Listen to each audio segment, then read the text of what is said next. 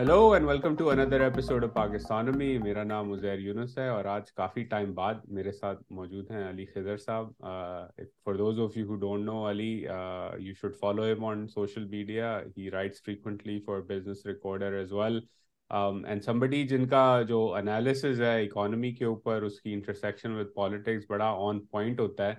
Um, कभी कभार अली भाई को हमारी तरह ट्विटर पे थोड़ी गालियाँ भी पड़ती हैं लेकिन that's par for the course Ali भाई बट काफ़ी टाइम बाद आपसे पॉडकास्ट पे बात हो रही है thank you for taking out the time और आपके साथ मैंने आज इम्पोर्टेड कॉफ़ी का जो कप है वो भी रखा हुआ है कि करंट अकाउंट डेफिसिट पे बात की जाए। तो क्या हाल है आपके और क्या हुआ कल? आज हम बात कर रहे हैं फ्राइडे इवनिंग है आपकी मेरी फ्राइडे सुबह है। कल रात को पूरा, पूरी शाम रात प्रेस कॉन्फ्रेंस होने वाली थी डील होने वाली थी एंड में टाइम टाइम फ़िश हो गया। व्हाट हैपेंड देखिए, जो एक्सपेक्टेड थी बातें वही हुई है, लेकिन हमारे यहाँ एंटीसिपेशन जो थी वो ज़्यादा बनाई गई थी। आप देखिएगा तो हम, मैं तो कई दिनों से लिख रहा था और जो वाइब्स आईएमएफ की तरफ़ से आ रही थी और जिस तरह के प्लान्स गवर्नमेंट शेयर कर रही थी उसमें ये लग रहा था कि ये अभी एम e ही सेटल होगा और एसएलए जो होगा वो कुछ दिन बाद होगा। बट यहाँ पे शायद उम्मीद ऐसे थी कि एसएलए हो जाएगा और खुशखबरी सुना दी जाएगी। तो ये एक मिसमैच ऑफ़ एक्सपेक्टेशन का ज़्यादा फुगतान है यहाँ पे किसी और चीज़ का नहीं। पहली बात ये कि अगर आप एक्सपेक्टेशन ही आप ठीक रखते तो ये चीज़ ना होता। बट तो सवाल जो ये आता है कि कल जो एमईएफपी शेयर e किया गया है उसके अंदर वो किस मोमेंट पे शेयर किया गया है? वो रात में शेयर किया गया है, जबकि वज़ीर खजाना खुद आके थे उन्हें सुबह नौ बजे शेयर किया गया मेरी इतलात के मुताबिक उनके साथ रात में शेयर किया गया और रात में शेयर करने के बाद उन्होंने जब देखा कि उसमें काफ़ी ज़्यादा गैप्स है, जो गवर्नमेंट समझ रही थी कंसेशन मिलेंगे तो उन्होंने कहा कि जी, इसको हम देखेंगे, करेंगे और इसमें लेके चलेंगे और और उसके ऊपर आगे कुछ वर्चुअली बात करेंगे। तो ये अगर वर्चुअली बात चलती है, एक आध हफ़्ते में हमारा प्रोग्राम हो जाता है साइन तो हम अपने उस बात पे आ जाएँगे। और अगर इसमें नहीं रहता और कोई उसमें प्रॉब्लम आ जाती है तो फिर एक बड़ा मेसी डिफ़ॉल्ट है। इस वजह से ज़्यादा चांसेस है कि हमारी साइड पे, पाकिस्तान की साइड पे जो भी मुमकिन होगा, वो किया जाएगा। अब सवाल है कि कंडीशन कितनी और उसमें कितना पाकिस्तान की साइड पे है। जैसे आपकी कंडीशंस में जो तीन मेन चीज़ें हैं, एक आपकी फ़िज़िकल साइड है, एक आपकी उस फ़िज़िकल एंड एनर्जी एक मॉनिटरी एंड एक्सचेंज रेट ठीक है, इन पे तो गवर्नमेंट मान गई एक्सचेंज रेट ऑर्गेट मार्केट बेस्ड हो गया। अब फ़िज़िकल की और एनर्जी की जब एडजस्टमेंट होगी तो इंटरेस्ट रेट भी ऊपर चले जाएँगे। इस पे तो इशू नहीं है कुछ। मतलब आईएमएफ सख्त रहा, इन्होंने कोशिश की कि वापस आ जाए। आईएमएफ वापस नहीं आ रहा तो इन्हें ये करवी गोली हर सूरत में लेनी पड़े। इसके बाद एक और जो चीज़ है, वो है क्रॉस फाइनेंसिंग नीड की। हमने जो एक आठवें रिव्यू में जब मिफ्ता इस्माइल फाइनेंस मिनिस्टर थे तो उन्होंने एक चीज़ उस वक्त एग्री की थी कि भाई हम जो है, आठवें रिव्यू के बाद ये कि जब जून में जाएँगे तो हमारे रिजर्व्स होंगे 16 बिलियन के। और अब वो एक एक गैप मिनिमम गैप इस वक्त आ रहा है, तीन बिलियन पे बैठे हुए हैं, जो फाइनेंसिंग नीड है हमारी और जो हमारी जो हमने मतलब रोपे रोप रीपे करना है, जो बाहर से आना है उसको मिला के कम अज कम आठ बिलियन का गैप है और ये आठ से ज़्यादा भी हो सकता है। जो आईएमएफ ने अभी दिया है जो मेरे अभी मुझे उसकी इंफॉर्मेशन नहीं है लेकिन मिनिमम आठ का गैप है मिनिमम और आप देख रहे हैं कि मार्केट की जो वहाँ पे डीसी में और जो बाहर लंदन में रीड बता रही है कि शायद ये गैप ज़्यादा भी हो सकता है। हम्म, हम्म। तो अगर वो ऐसा गैप है और वो आप नहीं फाइनेंस कर सकते तो फिर तो आपके बस में ही नहीं लिया ना चीज़। लेकिन in any case in any case for you to go and ask those countries for help, Look, it could be China, it could be Saudi Arab and other GCC countries, you need to take those two steps. Energy, fiscal, monetary exchange. ठीक है ना और वो का कुछ exchange हो चुका है मॉनिटरी हो जाएगा ये भी you have to take it फिर है फिर भी सिचुएशन आपके अपने हाथ में नहीं है that is the ground reality अच्छा इसके अंदर दो चीज़ें मेरे दो बड़े सवाल हैं आपसे बिकॉज़ यूर क्लोज आठ बिलियन का अगर गैप आई अंडरस्टैंड क्योंकि लास्ट वीक खुरम से मेरी बात हुई तो हमने कहा पाँच बिलियन अगर आप भी जाते हैं तो जून तक आप you're back to square one तीन अरब से या ढाई अरब के आपके पैसे हो जाएँगे क्योंकि दो से ढाई अरब तो कंटेनर्स पे स्टक हैं तीन बिलियन आपने वापस देने हैं तो पाँच साढ़े पाँच बिलियन तो यही हो गया उस पर आप हाफ़ अ बिलियन महीने का करंट अकाउंट डेफिसिट रन करना शुरू कर दें तो you are basically done with the money that comes in tomorrow अगर हम कहें तो। आर्ट में भी सिमिलर सिचुएशन है। तो आई एग्री विथ यू के situation is not in your hand हम एक चीज़ इसके अंदर एक्सपेक्टेशंस की जो आपने बात की, ये एक्सपेक्टेशन बढ़ाई किसने? क्या लोकल मीडिया ने जर्नलिस्ट ने? आप जैसे लोगों ने जिनको गाली पड़ती है एंड में क्या आप ज़्यादा बात कर देते हैं, चला देते हैं, जराए ने कहा। या जहाँ तक मैंने सुना है would love for your take on this कि ये फाइनेंस मिनिस्ट्री ने एक्सपेक्टेशन बढ़ाई थी इस बात की कि डील हो जाएगी डील हो जाएगी और उन्होंने ही लीक किया था to in a way bully the IMF into a deal and the IMF did not buy that narrative essentially क्या यही हुआ है? जी, बिल्कुल आप ठीक कह रहे हैं। देखिए, मेरे बारे में आप आप मेरे आर्टिकल पढ़ लें, पिछले दो हफ़्ते के अंदर जो लिखे हुए हैं, उसमें ये हर जगह पे यही हो रहा है कि जी एम हो जाएगा हो जाएगा, लेकिन S L A is not likely in this और कल भी मैंने जब एम ई शुरू हुआ, उसमें भी कहा था एस नहीं होगा। तो मेरी एक्सपेक्टेशन तो इस तरह की थी। और जर्नलिस्ट में जो जो सबसे ज़्यादा शहबाज जो लिखता है, शहबाज को भी मैं रेगुलरली पढ़ रहा हूँ। शहबाज ने भी कहीं पे कहीं पे अपने किसी आर्टिकल में ऐसी एक्सपेक्टेशन नहीं लाई। मेहताब ने भी लिखा, उसने भी कहा कि not good vibes coming from there और और बाकी आप, जो भी मार्केट में लोग हैं, जितने मतलब है, मेरे ख्याल में फाइनेंशियल जर्नलिज्म के लोगों ने भी किया। टीवी पे लोगों ने किया होगा तो मैंने मुझे नहीं पता उनका बट और दूसरी बात ये जाहरी बात है मिनिस्ट्री ऑफ़ फाइनेंस से जो लोग आ रही थी सोर्सेज वो ही आपको ये बता रही थी ज़बरदस्त और आप मार्केट के स्टॉक मार्केट की मूवमेंट देखें उसमें जिस तरह वॉल्यूम्स आ रहे थे स्टॉक मार्केट में देखें मार्केट की मूवमेंट में इंडेक्स से ज़्यादा जो इम्पोर्टेंट चीज़ होती है वॉल्यूम्स की होती है।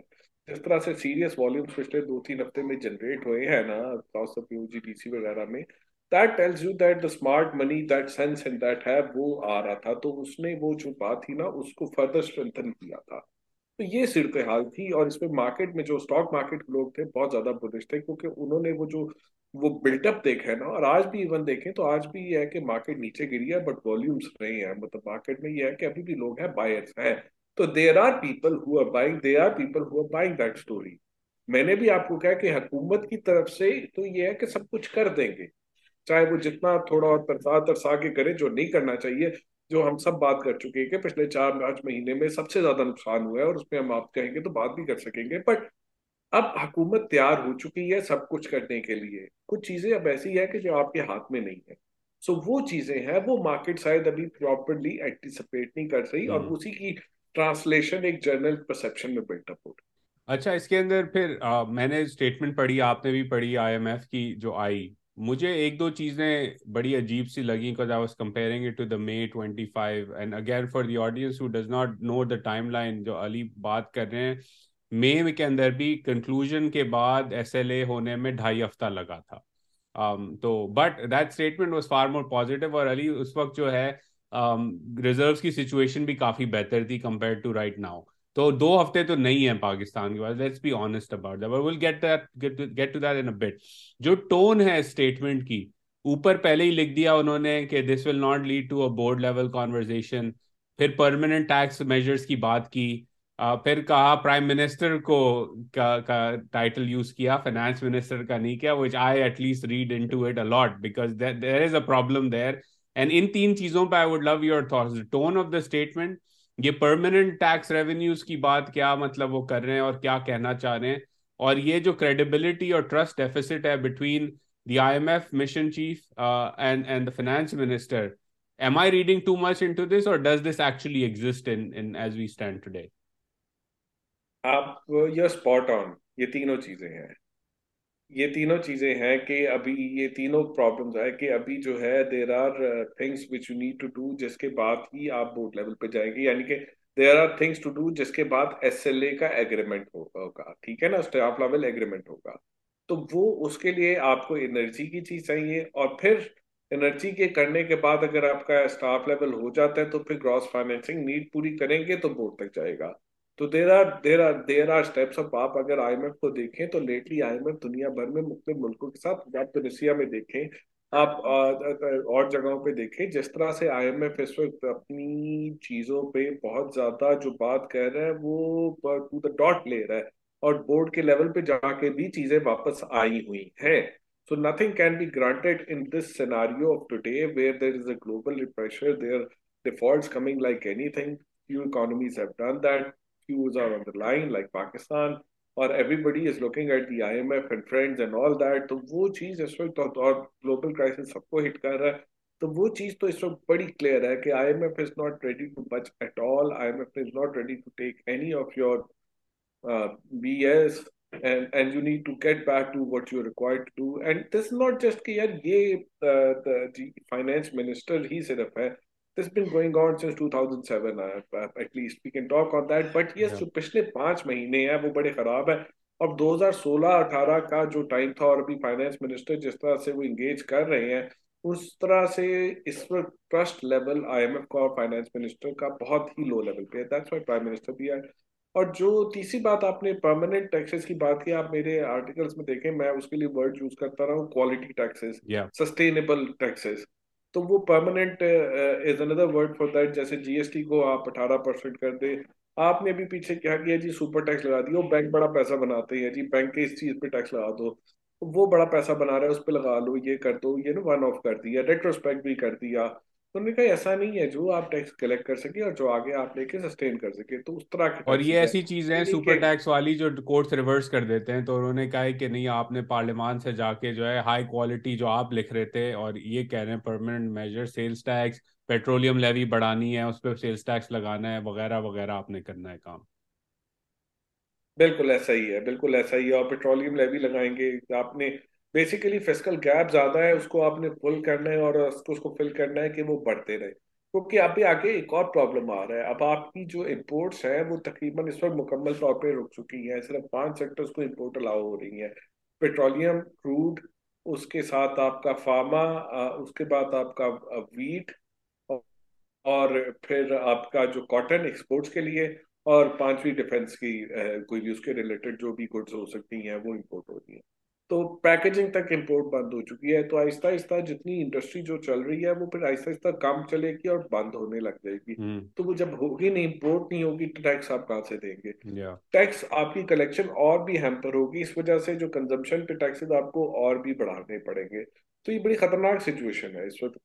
अच्छा इसमें एक चीज़ जो बिफोर वी गो के पिछले पाँच महीने क्यों खतरनाक थे इस पर हम बात करते हैं after right after this very quick question I have के अभी जो मैंने एक दो टेबल्स देखे उसके अंदर ये स्टेटिस्टिकल डिस्क्रेपेंसी थी 380 अरब रुपए की 383 बिलियन रुपीस ये बड़ी मुझे एटलीस्ट स्ट्राइकिंग लगी बिकॉज़ ये कहाँ से नंबर आया और ये क्या है? और हम सुन भी रहे थे एटलीस्ट मैं सुन रहा था, कि there was disagreement on the numbers that were being portrayed by the finance ministry and how the IMF was viewing them as well तो do you have a point of view on what this discrepancy is और क्या ये numbers का issue क्या है इसके अंदर? और is that been resolved I think वो डिस्क्रिपेंसी जिस चीज़ की है मैंने उसको इतना फॉलो अप नहीं किया बट ये ये जब भी इतफाक है कि सागडा साहब फाइनेंस मिनिस्टर होते हैं ये डिस्क्रिपेंसीज के नंबर बढ़ जाते हैं। मुझे याद 2016 का सतारह के वक्तों में भी ये डिस्क्रिपेंसीज बहुत ज़्यादा होने लग गई थी और उसमें चीज़ें छुपाई जाती थी। बट इवेंचुअली वो सामने आ जाती है। हम्म। तो मैंने अभी उसको डिक नहीं किया कि उसकी डिस्क्रिपेंसीज में क्या है कि उसको डिक करने के लिए फिर आपको वो थोड़ा फाइनेंस मिनिस्ट्री के चक्कर लगाने पड़ते हैं और वो करना पड़ता है तो वो नंबर्स में तो वो चीज़ नहीं बट ये एक पैटर्न ये एक पैटर्न है कि डार साहब जब आते हाँ, हैं। तो अकाउंटिंग में जो हाँ, है। थोड़ी हेरा फेरी होने हाँ, लग जाती है अचानक से। हाँ हाँ मतलब डिस्क्रिपेंसीज तो बढ़ती हाँ, हैं। हाँ तो अब उसके अंदर आते हैं कि ये बात तो ऑब्वियसली इस पॉडकास्ट पे काफ़ी गेस्ट ने की आप लिखते आए हैं मैं भी लिखता आया हूँ कि ये पिछले पाँच छह महीने जो हुए बड़े खतरनाक बड़े damaging Pakistan credibility was in my view i'll give you my thesis credibility was destroyed economic certainty and stability was destroyed credibility in front of bilateral creditors was destroyed and in the, the domestic market aapke jo local economic actors hain they basically have now given up and dollarized like nothing because of the last 4 5 months. Why was this period so damaging in your view? And and what are the implications long term, right? Because एक लोग समझते हैं जो जो हमारी तरह in the details नहीं होते, वो समझते हैं लाइट स्विच की तरह है कि आपने थोड़ा सा डैमेज कर दिया वायरिंग को लाइट स्विच ऑन कर दिया तो चलेगा बल्ब तो फिर भी चलेगा। हालाँकि इकोनॉमी ऐसे नहीं चलती, आप एक दफ़ा क्रेडिबिलिटी डिस्ट्रॉय कर दें तो बहुत टाइम लगता है रिकवरी में। बट आपका क्या स्पेसिफिक थीसिस है कि क्यों पिछले चार से पाँच महीने इतने डैमेजिंग थे?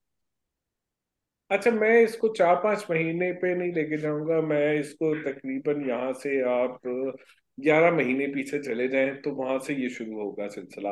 और उसमें एक मिसट्रस्ट और और और रेकलेस पॉलिसी जो है ना, उसकी एक कॉन्टिन्यूटी है।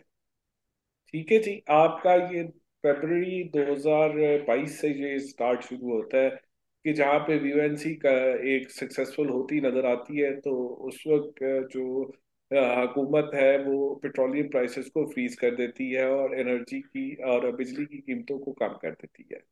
अच्छा उस वक्त के हिसाब से वो जो फाइनेंस मिनिस्टर ने जो आईएमएफ को कहा आईएमएफ ने उनकी बात को एग्री किया। उन्होंने पब्लिक को जो भी कहा, उन्होंने कहा कि देखिए जी, ये इस वक्त हमारा ये सिलसिला है, इतना गैप है और हमारे ये इंटरनेशनल प्राइसेस हैं और अगर ये प्राइसेस ऊपर गई तो हम इसको बढ़ा देंगे। और हमारा ये है कि हम पब्लिक में ये जाके करें अप्रैल तक हम आपको ये करके दे दें। तो ठीक है। अब वो आप शुरू हुआ और अप्रैल जब आई तो उस वक्त हुकूमत ने हाथ शिफ्ट किया और उस वक्त ही वो कीमतें जो है ऊपर चढ़ने लग गई। यानी मार्च के एंड से चढ़ रही थी और अप्रैल में जाके को एंड में अप्रैल के जाके पीक पीक कर गई। और इन्होंने मई के एंड तक उसको चलाते रहे और उसको चलाते रहे और उसमें एक एक बहुत बड़ा सब्सिडी का एलिमेंट बन गया। तो एक ये पूरा रेकलेस एक सिलसिला था कि पहले लेकिन जो पहले जो फाइनेंस मिनिस्टर थे वो एक एक बात करते थे आईएमएफ नहीं मानता था लेकिन जो बात करते थे वो बात करते थे। ये जो फिर फाइनेंस मिनिस्टर आए वो फाइनेंस मिनिस्टर की मेरा ख्याल है his heart was at the right place Miftah की बात कर रहा हूँ मैं। एंड मतलब वो उनकी सोच सही थी लेकिन उन, उन, उनकी पास शायद पावर नहीं थी। और दूसरा या फिर वो जो जो अपने जो एक्सप्रेस करते थे और जो वो समझते थे वो एग्जीक्यूट नहीं कर पाते थे। जो वो खुद भी कह चुके हैं कि हम अग्री करते थे वज़ीर हाँ। आज़म साहब के साथ फिर वो कहते थे दो तीन दिन ठहर जाओ तो एक हफ़्ता हो जाता था फिर हम जाते थे फिर एक हफ़्ता हो जाता था। वो कह चुके हैं रिकॉर्ड पे इस बात पे। तो ये तो आईएमएफ के साथ तो आपका मिस्ट्रस बढ़ता जा रहा है और वो रेकलेस होता जा रहा है फिर और वो चीज़ उसने उसमें किया, फिर आपने जहाँ के जब रिव्यू खत्म भी किया तो उसके बाद फिर फिर उस वक्त सिर्फ़ प्राइम मिनिस्टर नहीं थे। इस वक्त जो फाइनेंस मिनिस्टर है इसाक डार साहब ये उनको फ़ोन करते थे, मिफ्ता इस्माइल साहब को और कहते थे, तुम आईएमएफ की आँखों में आँखें क्यों नहीं डाल के बात कर रहे वो कहते थे, भाई ये मुलात है, ये हालात है, वो हालात है। मीटिंग्स में उनको जाके ऊपर नीचे करते थे। मिफ्ता इस्माइल साहब डिप्रेशन में आ गए थे। एक तरफ़ आई एम एफ़ था, एक तरफ़ फैसलाबाद में उनकी कब्र किसी ने खोदी हुई थी। और एक तरफ़ डार साहब थे जो उनके ऊपर मतलब पूरा एक वो सिलसिला था। तो वो एक एक बड़ी, आपने फाइनेंस मिनिस्टर को तो चोक करके रख दिया और उसमें वो और वीक से वीक होते रहे। और वो वो जो है ना, वो भी वो अपनी कम्युनिकेशन को ना इधर ना उधर वो स्ट्रॉन्ग कर सके। इधर कोई बात करते थे, उधर जाके कोई और बात करते थे। तो एक मिस्टर्स तो बढ़ता गया ना गैप तो बढ़ता गया। कतर वाले उनको सीरियस नहीं लेते थे। और बाकी लोग उनको नहीं लेते थे। क्यों नहीं सीरियस लेते थे? क्योंकि वो एक एक एक, किस तरह की सिचुएशन में थे। तो वो एक गैप बढ़ता गया। फिर ये डार साहब खुद से आ गए। तो इन्होंने आके अच्छा दूसरा उस वक्त एक अब इस इस इस को जरा मैं पीछे वापस जाता हूँ। जून में और जुलाई के अंदर उस वक्त अच्छा स्टेट बैंक गवर्नर पहले वो एक जरा तगड़े आदमी थे वो चले गए। उसके बाद जनाब वो मुर्चा नीचे से आए और ये मिफ्ता आ गए। अब वो दोनों जो थे वो नए थे और मिफ्ता के पास पावर नहीं थी, उनको चीज़ों की समझ नहीं आ रही थी, क्या करे? उन्होंने एक फैसला किया खुद से। दोनों ने मिलकर कि जी हम एलसीज की रिस्ट्रिक्शन लगाते हैं। जून में उन्होंने मोबाइल फ़ोन और गाड़ियाँ और कुछ मशीनरी की इंपोर्ट को कम करना शुरू कर दिया। जुलाई में उन्होंने ये अनाउंस कर दिया कि हम ये करेंगे। क्योंकि उससे पहले वो हम जो बात करते थे समर में कि जी आप तीन दिन का वीक करें, आप छह बजे मार्केट्स को बंद करें आप जो है और थोड़ा सा जरा जो है स्कूल को तीन दिन करें, बाकी ऑनलाइन के कोविड की तरह का को स्मार्ट लॉकडाउन करें, ताकि आपकी कंजम्पशन, ओवरऑल एक कंजम्पशन गिरे, ताकि आप करंट अकाउंट इस वक्त नहीं संभाल सकते, इंपोर्ट नहीं कर सकते तो ओवरऑल एक कंजम्पशन है और एक एक एक ढंग के तरीके से चले। मतलब Murtaza was at that time governor उसने स्टेट बैंक के अंदर ये कर दिया फ्रस्ट्रेट होके। He was good guy right heart place but वो कट नहीं सके। तो फिर मिफ्ता ने और मुर्तजा ने फैसला किया कि भाई और तो कुछ होता नहीं है और एलएनजी भी आप जो है महँगी तीस डॉलर पे जो है आप इम्पोर्ट कर रहे हो स्पॉट कार्गो उसके, वो भी अब नहीं समझ आ रही थी। क्योंकि आपने तीन घंटे की लोड शेडिंग नहीं करनी। अब अब अब वो जब हुआ तो उन्होंने कहा कि जी हम ये मशीनरी के ऊपर जो है इनकी इम्पोर्ट को हम आधा कर देते हैं। उन्होंने आधा कर दिया। वो फिर सिलसिला हर महीने बढ़ता बढ़ता बढ़ता गया। हर महीने करता रहा इवन मिफ्ता और मुर्ता के होते मुर्ता तो फिर चले गए थे बट मिफ्ता के होते हुए भी और चीज़ों की इम्पोर्ट खत्म होने लग गई। और फिर इसाक डार ने उसको कंटिन्यू किया। इसाक डार ने उसमें एक और फ्लेवर डाला जो उन दोनों ने किया था। वो फ्लेवर था एक्सचेंज रेट का। टैग लगाने कि वो एक्सचेंज रेट वो वो वो वो, वो कहते हैं ना वो जब इसाक डार आए थे ना 240 से 220 आ गया था तो उससे कहते थे कि डार साहब से डॉलर डर गया। ठीक है ना? तो वो डर तो गया था बट वो खैर उन्होंने कहा, वो उन्होंने डॉलर के साथ उनका, उनकी मोहब्बत बढ़ी है कि रुपया नीचे होना चाहिए। तो वो कहते थे 200 से नीचे लाएँगे, वाला ब्ला ब्ला ब्ला वो आपको सब पता है। फास्ट फॉरवर्ड की जब उन्होंने ये करेंसी को कर दिया और एक गैप क्रिएट हो गया दोनों मार्केट्स में तो उसने डबल डैमेज कर दिया। एक आपने एलसी रोक दी, एक आपने करेंसी को छोड़ दिया तो वो रेमिटेंसेस को जो है ना ब्लैक मार्केट का रास्ता मिल गया। कभी कभी मुझे लगता है मतलब मैं कि ये चीज़ें मतलब क्यों हर दफ़ा जब इसाक डार साहब आते हैं या नवाज़ शरीफ की हुकूमत होती है, ये चीज़ें क्यों होती है? 1992 के अंदर जब उन्होंने ये लॉ बनाया था कि आपने कैपिटल कन्वर्जन को यहाँ से आपने पैसा निकालना आसान किया और वापस लाने पे फिर नो क्वेश्चन आस्क कर दिए और एक आपने रूट बना दिया था कि यू आओ, लाओ, ये करो और फिर 90 टू थाउज़ेंड थर्टीन सिक्सटीन में ये भी आपका बड़ा हो गया। 2009 के अंदर रेमिटेंसेस को इंसेंटिव दिया कि बैंकिंग सेक्टर में आए। शौकत अली उस वक्त फाइनेंस मिनिस्टर थे और उनका बड़ा एक अच्छा काम था स्टेट बैंक के उस वक्त के साथ। उस वक्त पाकिस्तान रेमिटेंसेस इनिशिएटिव वो लोग लाए थे। उसके अंदर आपने पच्चीस रियाल पचास रियाल की या इसकी वो देते थे सब्सिडी देते थे।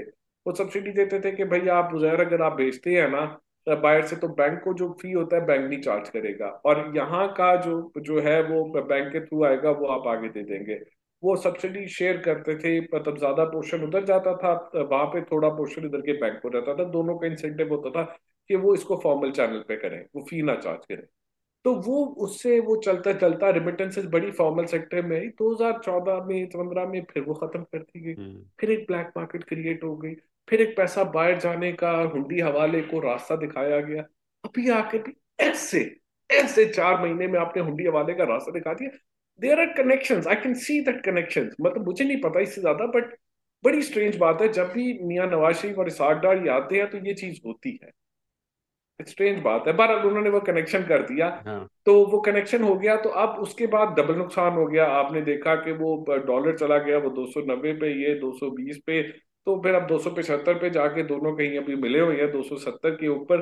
अरे बट अब वो रिमिट अब आपने रेकलेसनेस जो है ना वो थ्रू आउट आप उसमें एक डिग्री बढ़ाते गए कि रेकलेसनेस आपने पहले पेट्रोलियम प्राइसेस भी की उस वक्त सब्सिडी पहले नहीं थी टैक्स आपने फोगो किया फिर सब्सिडी का एलिमेंट बढ़ता गया।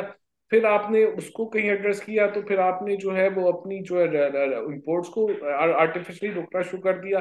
फिर उसके बाद करेंसी को भी आपने पकड़ लिया। और आज आपके पास तीन बिलियन के रिज़र्व है और आप, आपको वो आईएमएफ कहता है कि ये छोड़े आईएमएफ आप पे किसी बात पे बात नहीं करता। और खासतौर पे फाइनेंस मिनिस्टर पे, क्योंकि पिछले फाइनेंस मिनिस्टर पे भी इनका असर था तो इनसे बिल्कुल नहीं वो करना चाहता। था इसलिए वो प्राइम मिनिस्टर से भी कर रहा है। और ये सूरत हाल आज हमारी हो गई है। तो अल्टीमेटली ये सारी चीज़ें करने के बाद रेकलेसनेस की जो 11-12 महीने की कहानी है अली भाई, उसके बाद एंड में जाके मुल्क का नुकसान हुआ। बातें वही करनी पड़ी जो पहले कर लेते तो नुकसान कम होता और एंड में महँगाई भी कम होती स्टेबिलिटी भी आ जाती और ये हाल भी ना होता कि अब आठ बिलियन का आपने शुरू में कहा मिनिमम गैप है। तो अगर आप सब कुछ अब कर भी लें, जो आठ बारह महीने पहले करना था तो फिर भी आप आपके हाथ में नहीं है बात right and and I just don't मेरा तो बेसिक क्वेश्चन इस पूरे क्राइसिस में ये है कि ये लोग सोच क्या रहे हैं? कुछ अजीब सी मतलब मेंटालिटी है कि आई डोंट अंडरस्टैंड कि how can you run and make these decisions time and time again that as you explain brilliantly that have brought the economy to a brink of disorderly default अब हम disorderly default की तरफ़ आ गए हैं और अब बात हो रही है कि डेट रिस्ट्रक्चरिंग की ज़रूरत है। अब debt restructuring in an electoral cycle given where the economy is given the lack of trust the creditors have in Pakistan is that even the right approach what's your view देखिए जी, अब आप तीन billion के reserve पे आप पहुँच चुके हैं और अगर आपका ग्रॉस फाइनेंसिंग गैप इतना बड़ा है, वो आप नहीं मीट कर सकते तो आपको आज ही डेट रिस्ट्रक्चरिंग के लिए जाना पड़ेगा रिक्वेस्ट करनी पड़ेगी। आज से मतलब है कि एक डेढ़ महीने में। अगर आप ये नहीं करते और इस आई प्रोग्राम को लेकर चल जाते हैं तो अगले प्रोग्राम के साथ भी आपको कुछ करना पड़ेगा, लेकिन आपको क्या करना पड़ेगा? पहले मैं आपको थोड़े से नंबर्स रन शुरू कर दूँ कि नंबर्स क्या है, और मैं, हमारा दोस्त है ना अमार, उसकी तरह मैं आज आपको थोड़ा सा भाषण दूँ कि डिफ़ॉल्ट नहीं होगा। ठीक है ना? तो वो अब अब वो जो है कि आप नंबर इस वक्त देखिए आपकी जो डेट है उसका तकरीबन चालीस फ़ीसद आपका एक्सटर्नल डेट है जो सौ बिलियन डॉलर से थोड़ा सा कम है। उसमें अस्सी बिलियन डॉलर का तकरीबन पब्लिक डेट है। और ये नंबर मैं तीन महीने पुराने बता रहा हूँ चार महीने पुराने बता रहा हूँ जो सितंबर के हैं शायद। हम्म, उसके बाद हम्म। अब तक जो है वो मतलब नंबर और ये इससे कम हो चुके कोई डेट तो हम रीपे कर चुके रिज़र्व गिर रहे हैं ना। तो और उसके बाद फॉरेन एक्सचेंज लाइबिलिटीज है। अच्छा फिर इनकी हमारी जो आईएमएफ की ग्रॉस फाइनेंसिंग रिक्वायरमेंट है, वो अगले चार साल की थर्टी फाइव बिलियन ईच है तकरीबन थर्टी फाइव थर्टी सिक्स अच्छा उसमें ग्रॉस फाइनेंस एग्ज़ाम्पल में उन्होंने कहा कि दस, ग्यारह, बारह बिलियन का करंट अकाउंट डेफिसिट है। फिर उसमें जो रिज़र्व की बॉटम लाइन है, वो सत्रह बिलियन से सेवनटीन से ट्वेंटी टू तक जाते हैं। अगर हम उस तो नीचे वाली चीज़ को हम दस बिलियन तक हम ले आए कि जी, हम कहते हैं रिज़र्व हम दस बिलियन पे रखते हैं। और करंट अकाउंट को हम कहते हैं कि जी पाँच छह बिलियन पे हम लेके आते हैं थोड़ा। तो हमारी जो ग्रॉस जो जो शॉर्ट टर्म डेट नीड्स हैं अच्छा शॉर्ट टर्म डेट नीड्स ये तो आप इस इस कैलकुलेशन को होल्ड करके रखे। शॉर्ट टर्म डेट नीड्स जो है, जो पे करनी है, वो थर्टीन बिलियन ईच है for the next four years और उसमें से तीन बिलियन प्राइवेट सेक्टर की है nine point seven billion government की है। तो वो नाइन पॉइंट सेवन बिलियन की जो नीड है ना, वो माइनस में चली जाती है। अगर आप रिज़र्व को और करंट अकाउंट को, दोनों को आप मतलब एक को टेन बिलियन पे ले आए instead of twenty billion seventeen to twenty billion और एक को टेन टू ट्वेल्व बिलियन या फाइव टू सिक्स बिलियन पे ले आए तो ये आपकी खत्म हो जाती है। But you have immediate balance of payment crisis you need and और दूसरा फिर, आपका डेट जो है, वो वो चालीस फ़ीसद जो डेट है that is about thirty percent of your GDP और समथिंग तो आपका वो जो डेट है एक्सटर्नल डेट की बात हो रही है that's not that big in magnitude and it's right उसकी डेट रीपेमेंट भी over the period of next three four is not that big The a problem is that you're sitting at the reserve of 3 billion and whatever it is that's not there for you to pay. That's a problem. That's a bigger problem. And that's a problem in the next year. It's it's a similar problem. But problem ये है कि आपको थोड़ी सा question मिल जाए ना सात आठ बिलियन का दस बिलियन का तो then you can continue on work on that with some certain austerity to come in place और आपका अब डेट की कॉन्स्टिट्यूशन देख लें, आपका फोर्टी बिलियन प्लस डेट जो है, आपका वो बल्टा का I M F world bank and ADB mainly फिर आपका कुछ थर्टी और बिलियन आपका जो है वो डेट और लाइबिलिटीज मिला के वो आपकी जो है इनसे है आपकी चाइना से और और आपके फ्रेंड्स जीसीसी से। और फिर उसके बाद कोई आपका आठ बिलियन सात बिलियन का आपका यूरो बॉन्ड है और आठ बिलियन सात बिलियन के क्योंकि ये कम हो गए हैं नंबर पहले तो ज़्यादा थे तो आपका कमर्शियल डेट और कमर्शियल डेट भी जो है वो ज़्यादा आपका उन्हीं मुल्कों के साथ चाइना तो वो भी वो वो वो उनके बैंक अपनी गवर्नमेंट के बड़े अंदर इन्फ्लुएंस होती है तो आपने बैठना है चाइना के साथ आपने बैठना है सऊदी अरब के साथ और आपने बैठना है आईएमएफ के साथ। आप इन तीनों को मिला लें। आपको कोई डेट रिस्ट्रक्चर नहीं आपने क्या करना है? आईएमएफ को मिलाना है, उसके प्रोग्राम में रहना है ताकि मल्टालेटरल जो है वो अपना डेट जो है वो उसको पे के करते रोल ओवर करते रहे। और ये ममालिक जो है चूँकि ये आईएमएफ का क्वेश्चन चाहते हैं, इनसे आप कह के जी, हमें पंद्रह बिलियन दें हमें अगले पाँच साल के लिए इस पे और हम आगे आपको करें और फिर साथ इन्वेस्टमेंट करें। बाकी फिर वो, बाकी फिर इन्वेस्टमेंट पहले ये आपको पंद्रह बिलियन का एक क्वेश्चन मिल जाता है। इन्वेस्टमेंट आ जाती है। बट वो तीन चार साल आप आईएमएफ के प्रोग्राम में रहेंगे, इस तरह की कंडीशंस के साथ ये चलेगा, ताकि आप उस रिफॉर्म को करें स्टेप बाय स्टेप जो आईएमएफ कह रहा है। वरना वो किसी वक्त भी वो चीज़ खींची जा सकती है। तो वो एक एक आप आप एक दफ़ा जब उस लेवल से निकल जाएँगे, आपको लेके चलेंगे सस्टेन करेंगे इधर ही मतलब दस बारह बिलियन के रिज़र्व पे या पंद्रह बिलियन के रिज़र्व पे मैनेज करंट अकाउंट तो आप आप फिर उसके बाद then you good to go on your own लेकिन आप देखें ना? आपने ये नंबर्स एक्सप्लेन. किए and I agree with you on the numbers कि ये एक तरीका है। मसला अली भाई इसके अंदर सारा का सारा ये है कि ये इकोनॉमिक मसला नहीं रहा ना अब। अब मसला ये है कि आप मुझे अगर कहें कि आप मुझे दस पंद्रह अरब दे दो मैं आईएमएफ सऊदी और चाइना में हूँ ठीक है? तो मैं आपसे कहूँगा, भाई, आपकी क्रेडिबिलिटी नहीं है। आपके साथ हम ये काम कर, करके देख चुके हैं कि आप लेते हैं पैसे और छह महीने बाद आपकी पॉलिटिकल साइकिल में कुछ ना कुछ हो जाता है डोमेस्टिक सीन में और आप जो है वो, वही करने लगते हैं जो आप हमेशा करते हैं। किसी ना किसी तरह पैसे उड़ा देते हैं वो और you don't sustain the pace of reforms so ultimately would it be fair to say that this is less of a economic issue and more of a domestic political problem where successive governments don't do the right level of reform and sustain them because अगर ये sustain हो रहा था तो हम तो यहाँ बैठे ही नहीं होते ना ये बात कर ही नहीं रहे होते हम कुछ और बात कर रहे होते आज बैठ के देखिए it's it's an economic issue first we need to understand that and first we need to realise that कि this issue is brewing up for at least for the past 15 years yes 2007 में जब general Parvez Musharraf की ही हुकूमत थी और उस वक्त जब लॉयर मूवमेंट हुई थी और उस वक्त जब ये इमरजेंसी हुई थी since then this is on the decline उसकी मैं आपको मिसाल देता हूँ 2002 से 2006 के दरमियान इस मुल्क में सिर्फ़ ये नहीं हुआ था कि वो बाहर से पैसा आया था। इस मुल्क के अंदर इस मुल्क के लोगों ने बड़ी इन्वेस्टमेंट की थी। यहाँ पे मिलियन मिलियन टन के फर्टिलाइज़र टन प्लांट लगे थे। बिलियन डॉलर का प्रोजेक्ट एग्रो ने लगाया था उसमें फर्टिलाइज़र में और एक्सपेंशन हुई थी।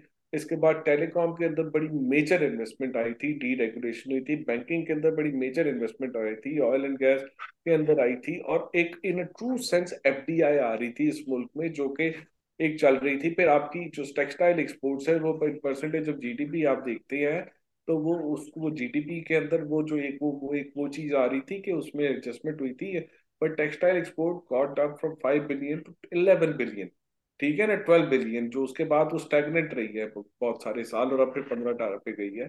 तो वो एक इन्वेस्टमेंट आई थी और सारा कुछ हुआ था। साथ साथ आपकी मुल्क में कंज्यूमरिज्म भी खुला था और आपके मुल्क में रियल स्टेट भी खुला था बट एक एक आप एक पाथ की तरफ़ जा रहे थे जिसमें ओवर हीटिंग हो रही थी जिसको मैनेज करना था आपने। 2005 में ओवर हीटिंग हुई, आपने साढ़े सात से नौ परसेंट पे इंटरेस्ट रेट किया, उससे पहले, दो साल पहले मार्केट रेट दो परसेंट का था। और उसको आपको मैनेज करना था। 2006 के अंदर आपने उसको इशरत साहब उस गवर्नर थे, उन, वो वो, उन लोग वो लोग मैनेज कर रहे थे। फिर बट फिर वो जब वो पॉलिटिकल साइकिल में वो चीज़ें आई, वो चेंजेस आई तो फिर मतलब आपकी सारी रैशनैलिटी वो विंडो से बाहर चली गई। और उसके बाद फिर जो सक्सेसिव गवर्नमेंट आई फिर उन्होंने जो है वो उन्होंने सारे वो, वो सूबों के पास पैसे आ गए खर्चे वहाँ पे भी रहे इधर भी हो गए। यहाँ पे उसमें जो है इन्वेस्टमेंट बहुत ज़्यादा थी सूबों में और वो फेडरल जो है वो वो बैंक होता गया तो फिर इवेंचुअली वो बिल्टअप हुआ। उससे बात आप बैसाखडा के जमाने की दो तीन साल की ग्रोथ थी उस ग्रोथ के अंदर सीपैक के प्रोजेक्ट लगे थे। सीपैक के प्रोजेक्ट में एक तो पावर प्रोजेक्ट थे जिसमें बाहर से इन्वेस्टमेंट आई थी आज वही पावर पैसे ले रहे। मुल्क के अंदर इन ट्रू सेंस तो इन्वेस्टमेंट को बड़ा प्रोजेक्ट नहीं आया। इमरान खान के जमाने में थोड़ा ये हुआ कि ये वो जो स्टेट बैंक ने वो एक जिसको लोग क्रिटिसाइज भी करते हैं आ, वो टर्फ दी थी वो उसकी वजह से कैपिटल एक्सपेंशन हो गई बट उसके बगैर वो कैपिटल एक्सपेंशन भी नहीं आपकी इतनी होनी थी कुछ बहुत ज़्यादा। तो वो प्रॉब्लम है और कंजम्पशन आपकी थ्रू आउट ग्रो करती गई ठीक है, आपका real estate boom throughout grow करता गया और इसको सब सपोर्ट करते गए रिमिटेंसेस थ्रू आउट ग्रो करती गई, उन्हीं रिमिटेंसेस पे हम कंजम्पशन करते गए तो ये डच डिज़ीज़ जो है ना, ये कैंसर बन गई आपकी। तो you have to shift that model हाँ ये मैनेजेबल अगले तीन साल, पाँच साल, सात साल कुछ मैनेज हो जाता और उसको मैनेज करते करते आप आराम से अपने आप को इससे निकाल भी सकते थे। ये जो आज आपकी बिल्कुल ये डिफ़ॉल्ट और ये इस तरह की जो सिचुएशन आ गई है, ये पिछले ग्यारह महीने की जो कहानी है और उसमें ट्रिगर पिछले चार पाँच महीने जो आप कह लें कि वो जब से ज़्यादा था, वो था। तो अब अब आप coming to the back to the political scenario in in this कि जी हाँ आज आपको इससे बाहर निकालने के लिए आपको पॉलिटिकल सोल्यूशन चाहिए। अब मैं, आप बताइए, हर आर्टिकल में, हर जगह ये बात करता हूँ कि आपको एक पॉलिटिकल सोल्यूशन कैंसर से चाहिए। चार्टर ऑफ़ इकोनॉमी इस तरह का नहीं चाहिए कि भाई मैं स्टेप ले रहा हूँ, तुमने बोलना नहीं। पॉलिटिकल सोल्यूशन चाहिए जिसमें आपकी मिलिट्री एस्टेब्लिशमेंट जिसमें आपकी कोर्ट जिसमें आपकी ब्यूरोक्रेसी जिसमें आपकी पीपल्स पार्टी आपकी पीएमएलएन पीटीआई ये मीडिया ये सब बैठे और सब कहे कि जी हमने मुल्क को इस तरफ़ लेके जाना है और हमने इन इन चीज़ों को कॉम्प्रोमाइज नहीं करना और इन इन चीज़ों पे ये रेड लाइन है। और फिर अक्रॉस द पार्टी मतलब लीडरशिप में नीचे से उनके यहाँ से गंदे अंडे निकले। और फिर साफ़ लोग उनके आए और थोड़ा सा जरा हम कुछ लोगों को रिटायर भी करते। जो सत्तर साल के जो लोग हैं ना हमारे यहाँ बहुत ज़्यादा और कुछ चालीस साल तीस पचास साल के इस तरह साठ साल के यंग लोगों को भी ले आए।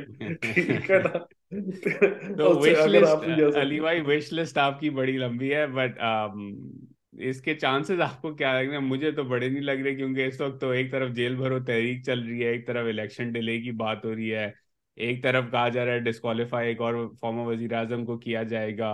Ultimately I agree with you इसका सोल्यूशन पहले पॉलिटिकल है, बाद में इकोनॉमिक आ जाएगा। लेकिन जहाँ हम खड़े हैं फेबररी 2023 में, और electoral cycle at the most you can extend it to October constitutionally मैं बात कर रहा हूँ जनरल इलेक्शंस की। होगा ये पाकिस्तान का टाइम तो नहीं है सब छह महीने तो नहीं है मुल्क के पास ही फिगर आउट करने के।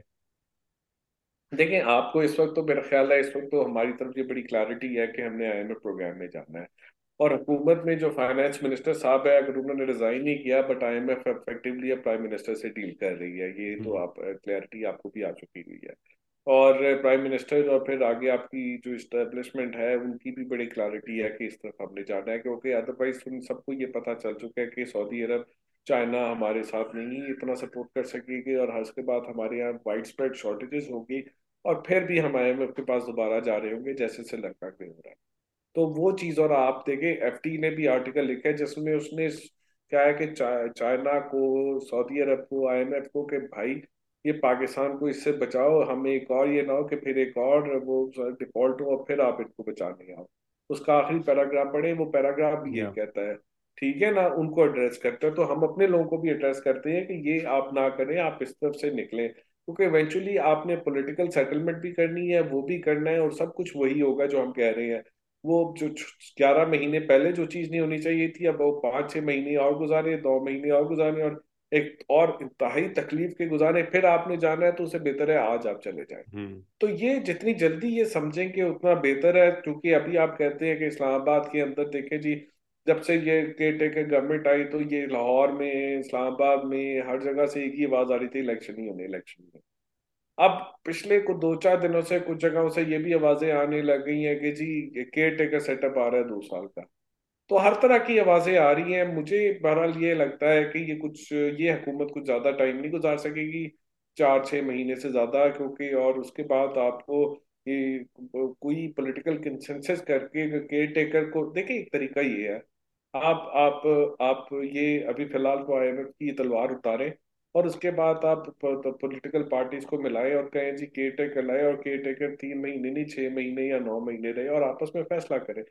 दो साल कहते हैं आप उन्हें छह महीने तक इमरान खान को बना लें। छह महीने तक मान जाएँगे मेरे ख्याल में वो। और बात तो फिर भी अनकॉन्स्टिट्यूशनल होगी ना अली भाई।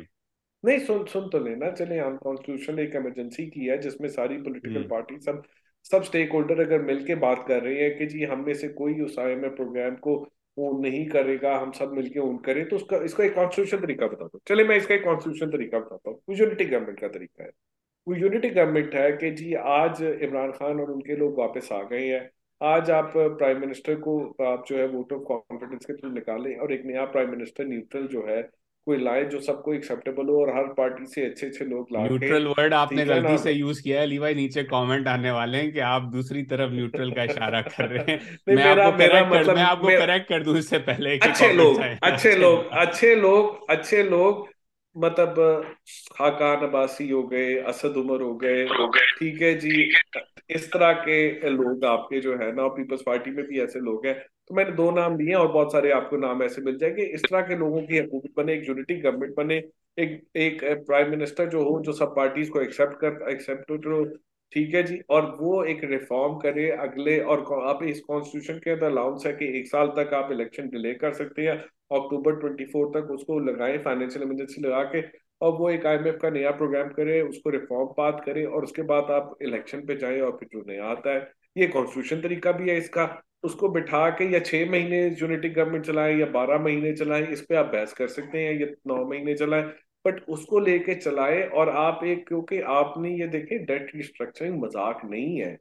ये मज़ाक नहीं है। अभी तो हमने एक्सटर्नल डेट की बात की आपने मेरे से डोमेस्टिक डेट का सवाल नहीं पूछा। Mm, वो अगर उसके अंदर बात चली जाती है तो मतलब मैं और मेरी तो रातों की नींदें हराम हो गई है उस अगर उस पर चली जाती है बात तो वो आसान नहीं है। वो आप उस तरफ़ ना जाए फिर शॉर्टेजेस फिर दूसरा मुल्क में शॉर्टेजेस होंगी वीट शॉर्ट हो जाएगा आपके मुल्क के अंदर पेट्रोल शॉर्ट हो जाएगा आपके यहाँ इतनी नौकरियाँ निकल रही हैं कि ऑलरेडी आप देखें साइंस आप जाके कराची में आप जरा चेक करें जाके वहाँ पे अभी भी जो है ना इंडस्ट्रियल एरियाज़ में इंसिडेंट्स हो रहे हैं।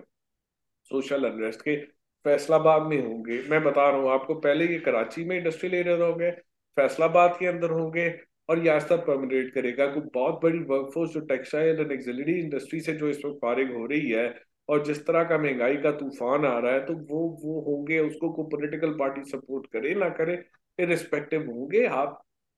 इस चीज़ को और से देखें हम श्रीलंका की तरह नहीं है।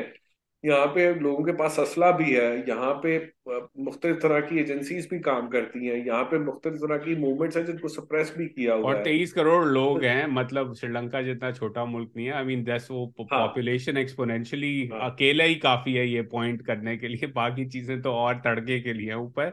But I agree with you, and I think that to me has been, you know, towards the end uh, of this conversation, Aribai has been the most frustrating. Is के they are sleepwalking into a disaster and मुझे इस वक्त तक at least वो आसार नज़र नहीं आ रहे जहाँ कोई उठा और उसको समझ आई हो at least at that very senior level जो समझे कि ये एक बयान ख्वाब जो है वो रियलिटी बनेगा अगले चंद हफ्तों में बेसिकली अब अगर आपने जैसे कहा कि आईएमएफ से तो बात हो जाएगी, आज जुम्मे का दिन है।